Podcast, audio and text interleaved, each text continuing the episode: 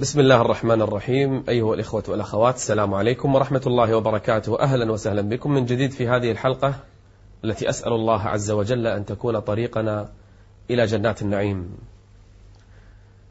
الخوف والرجاء جناحان بهما يطير العبد إلى ربه عز وجل خوف لوحده لا يكفي ورجاء لوحده لا يغني إن غلب أحدهما على الآخر ربما لم يستقم لا يعيش العبد في طريقه إلى ربه عز وجل إلا بخوفه ورجائه. وكان الأولون يخافون من الله عز وجل. حق الخوف. يوم من الأيام عثمان بن عفان رضي الله عنه كان عند المقبرة فبكى. حتى ابتلت لحيته. قالوا له نذكر لك الجنة والنار فلا تبكي ونذكر لك القبر. فتبكي؟ قال إنه أول منازل الآخرة. يعني خطوة والإنسان يدخل في منازل الآخرة.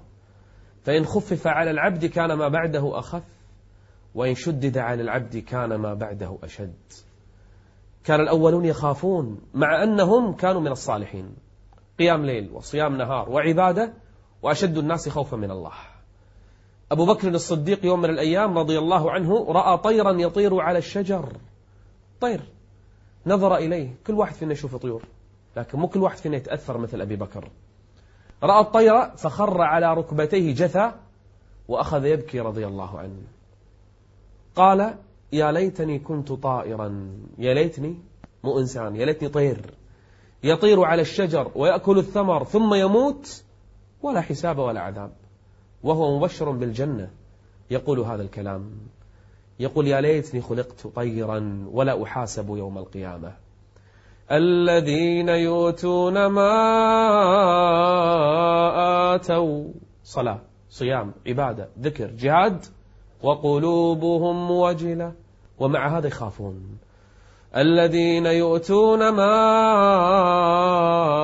آتوا وقلوبهم وجلة أنهم إلى ربهم راجعون. كيف بالذي لا يؤتي ما آتى؟ كيف بالذي يومه وليله ذنوب ومعاصي ومع هذا ما يخاف من ربه جل وعلا. يقول بشر رحمه الله والله لو عرف الناس وقدروا الله حق قدره ما عصوا ربهم عز وجل. لو عرفوا وقدروا الله حق قدره ما في واحد عصى ربه. لكن المشكلة أن العلم والمعرفة في قلوبنا ضعيفة ولهذا الخوف قليل. إنما يخشى الله إنما يخشى الله من عباده العلماء. عمر بن عبد العزيز يوم من الأيام كان يمشي معه الخليفة سليمان بن عبد الملك وعمر كان واليا. مشى معه يوم من الأيام فإذا المطر ينزل والبرق والرعد فخاف سليمان بن عبد الملك.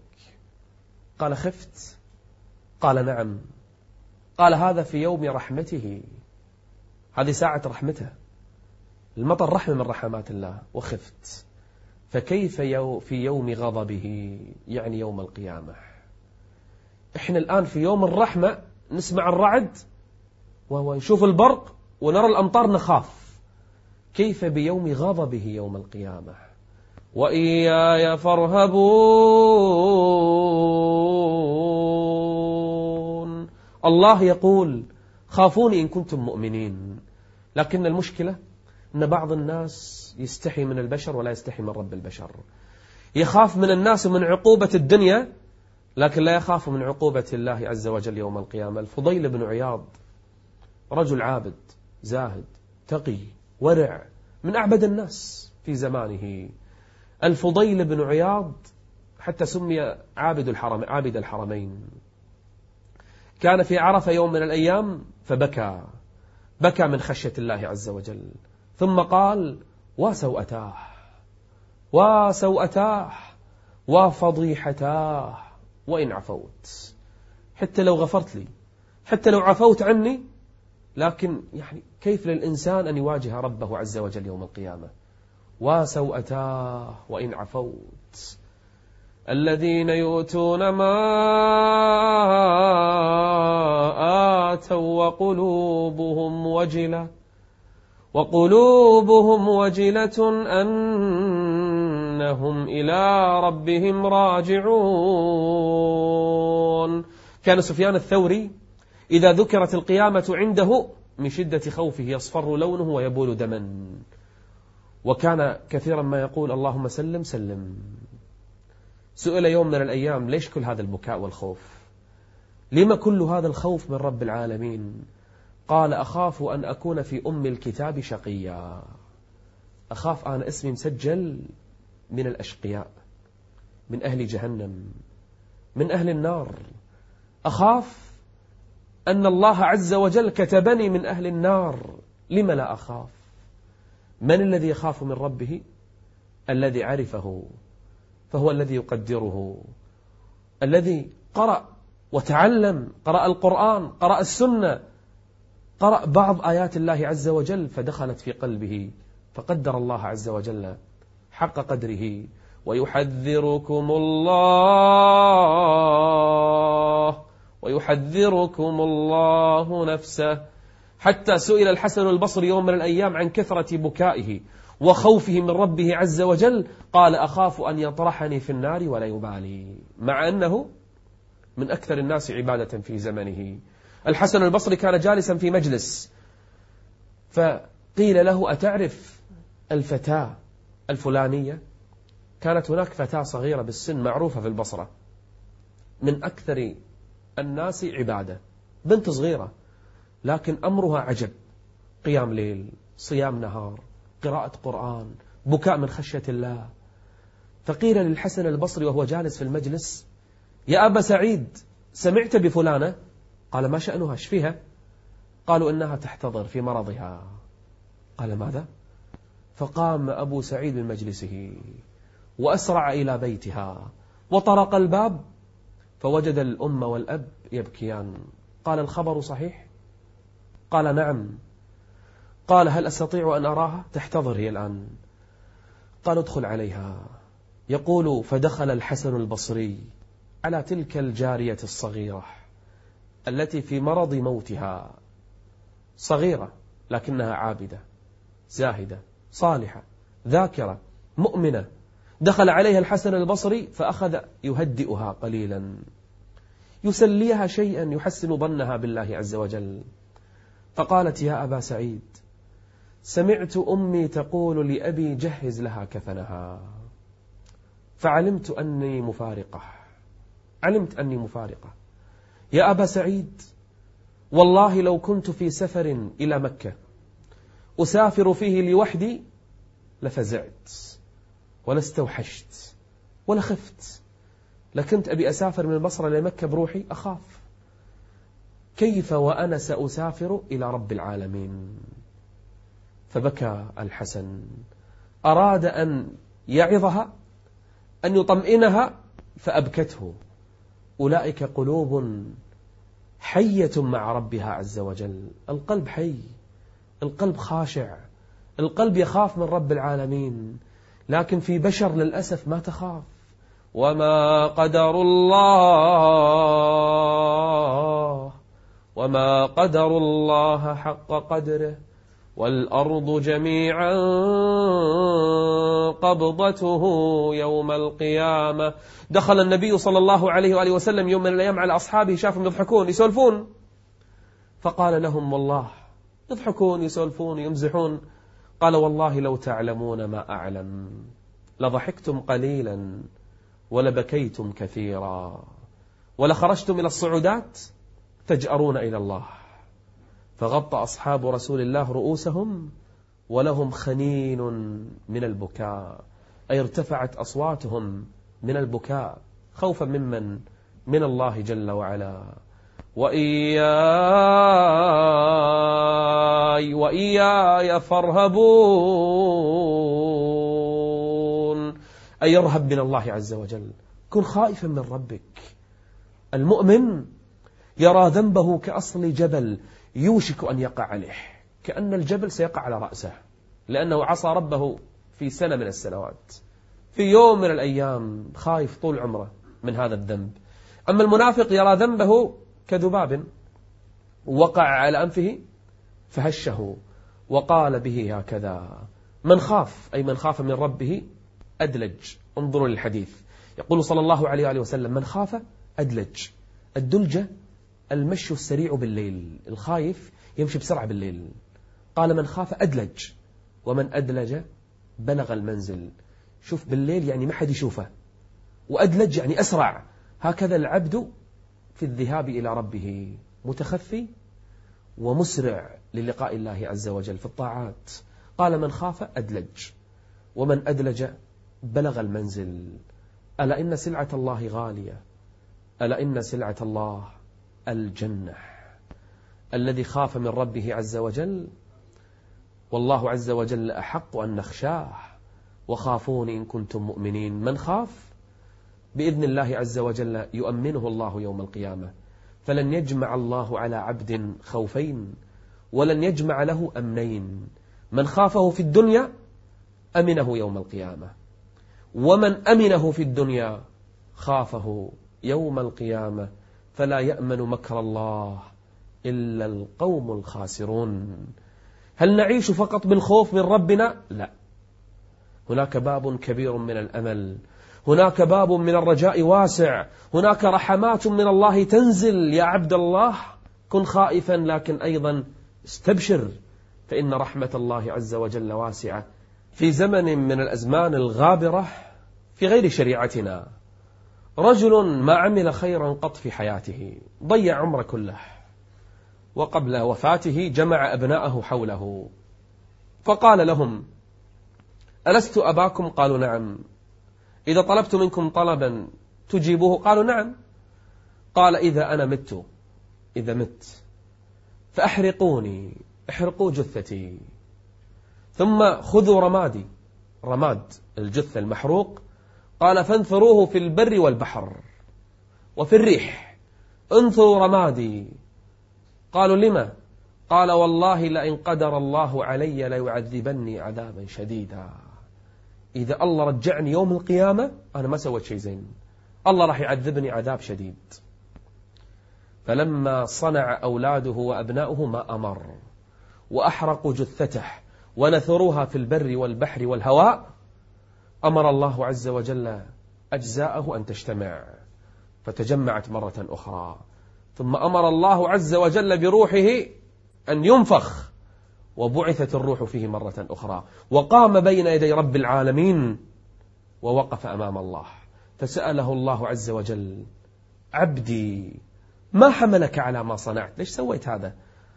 قال خشيتك يا رب أنا خفت منك يا رب وعلمت أنك تعذبني فأردت أن لا أبعث. يا رب خشيتك.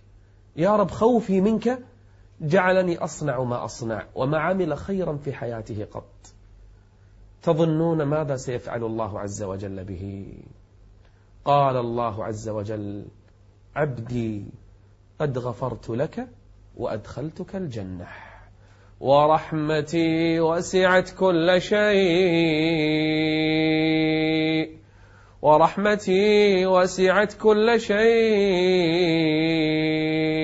فسأكتبها للذين يتقون. يعني خوفه من الله جل وعلا جعل الله عز وجل يرحمه مع أنه شك بقدرة الله. والذنب عظيم وهذا في أمم سابقة. أما في هذه الأمة لابد من العمل. شيء يقر في القلب فيصدقه العمل. امرأة بغي لا تقول أنا خلاص ما مني فايدة. لا تقل الله لن يرحمني لا ييأس من روح الله إلا القوم الكافرون. لا تيأس. لا تيأس من رحمة الله عز وجل. فرحمة الله أوسع مما تتصور. شفت أمك؟ شفت أمك شلون ترحمك؟ مهما صنعت معها كم مرة عصيت أمك؟ كم مرة أذيت أمك؟ كم مرة فعلت وفعلت؟ لكن ومع هذا أمك لا تريد لك سوءا أبدا. الله أرحم بعباده من الأم بولدها. امرأة في بني إسرائيل بغي من بغايا بني إسرائيل. هذه المرأة كل حياتها ضلال مو بس في نفسها ظلت الناس والرجال. هذه المرأة أرادت أن تتوب لكن شو تسوي؟ ضيعت عمرها كله. شلون تتوب؟ وكيف يقبلها الله عز وجل؟ تعرفون إذا ماذا فعلت؟ رأت في طريقها يوم من الأيام كلبا أنهكه العطش يلهث الثرى من شدة العطش. فسقته ماء رحمته. جابت ماء ووضعت لهذا الكلب فشرب فأنقذته من الهلاك. تعرفون ماذا صنع الله لها؟ شكر الله لها وغفر لها وأدخلها جنة عرضها السماوات والأرض. جنة. علشان شنو؟ سقت كلبا من شدة العطش. رحمة الله أوسع مما نتصور. نبع عبادي نبع عبادي أني أنا الغفور الرحيم. نبئ يا محمد صلى الله عليه وسلم. نبئ الناس. أخبر الناس أن ربك أن الله عز وجل هو الغفور الرحيم. نبئ عبادي أني أنا الغفور الرحيم. وأن عذابي هو العذاب الأليم. رحمة الله سبقت غضبه. جعل للنار سبعة أبواب. لكن جعل للجنة ثمانية أبواب أكثر منها. لما؟ لأن رحمة الله واسعة. كم من عاص كم من مذنب كم من فاجر كم من ضال كم من معاند لله عز وجل. انطرح بين يديه. استغاث بالله. رب اغفر لي رب اغفر لي. وما علم أن الله كتبه في أعلى عليين. ما أرحم الله عز وجل بنا؟ نعصيه ويدعونا للتوبة. يبسط يده بالليل ليتوب مسيء النهار. الله أكبر. كل يوم. ويبسط يده بالنهار ليتوب مسيء الليل. كل يوم. يبسط الله عز وجل يده. هل من تائب؟ فأتوب عليه. هل من مستغفر؟ فأغفر له. يأتي رجل منهار لأن عمل معاصي مع امرأة في خلوة. إلا الزنا. فعل معها كل شيء ندمان جاي بين يدي النبي صلى الله عليه وسلم منطرح بين يديه. يا رسول الله أتيت امرأة ففعلت معها كل شيء إلا الزنا. هل لي من توبة؟ قال صليت معنا العصر. إيش فيك؟ إيش فيك؟ صليت معنا العصر؟ يعني اهدأ. قال نعم صليت. قال اذهب فإن الحسنات يذهبن السيئات. ما أجمل هذا الدين. ما أحلى هذا الدين. ما أعظم رحمة الله عز وجل. تحترقون تحترقون يعني بين الظهر والعصر. الواحد يعمل معاصي فإذا صليتم العصر غسلتها. بعد العصر الواحد يعصي. تحترقون تحترقون. فإذا صليتم المغرب غسلتها. صليتم العشاء غسلتها. صليتم الصبح غسلتها. والله يريد والله يريد أن يتوب عليكم. الله يحب من الناس إذا عصوه أن يرجعوا إليه. الله يعلم أن بشر حنا ضعاف. ما في إنسان فينا لو يعصي. لا, لا يضحك عليكم إنسان لا يغشكم واحد يقول لكم أنا ما أعصي. كل البشر يعصون. بل لو لم تذنبوا يقول النبي صلى الله عليه وسلم لو لم تذنبوا لذهب الله بكم. لا حول ولا قوة إلا بالله. لو كنا ما نذنب الله بدلنا. لذهب الله بكم. ولأتى بقوم يذنبون فيستغفرون فيغفر الله لهم. مو تشجيع على المعصية بقدر ما هو واقع. إحنا ما نقدر. راح نقع في المعصية. لا تتعمدها. لكن إذا وقعت اندم. استغفر. اقلع وابتعد. والجأ إلى الله سبحانه وتعالى. فإنه رحمن. أنزل رحمة واحدة في الدنيا. شفت الحيوان شلون يرحم طفله؟ شفت الطير شلون ترحم فروخه؟ شفت السبع الذي يفترس كل الحيوانات كيف يرحم أبناءه؟ هذه رحمة من الله سبحانه وتعالى على خلقه في هذه الدنيا كلها. ولله مئة رحمة. ما أنزل في الدنيا إلا رحمة واحدة. وجعل تسعة وتسعين لما؟ ليوم القيامة. لذلك اليوم العظيم. رحماته لمن؟ لخلقه. وحق على الله من لقيه. يشهد أن لا إله إلا الله وأن محمد رسول الله صدقا من قلبه أن لا يعذبه الله عز وجل. أن يرحمه ويدخله الجنة. نبع عبادي نب عبادي أني أنا الغفور الرحيم. وأن عذابي هو العذاب الأليم. لا تتعمد الذنب والمعصية لكن إذا وقعت لا تيأس فإن رحمة الله عز وجل واسعة ولا يغلقها شيء حتى تطلع الشمس من مغربها. تدارك نفسك يا عبد الله. واقصد رحمة الله عز وجل فإن الله يحب التوابين. عصوه فرجعوا إليه فأحبهم رب العزة جل وعلا. الرحمن الرحيم الغفور الودود. نلقاكم إن شاء الله في حلقة مقبلة. استودعكم الله. السلام عليكم ورحمة الله وبركاته.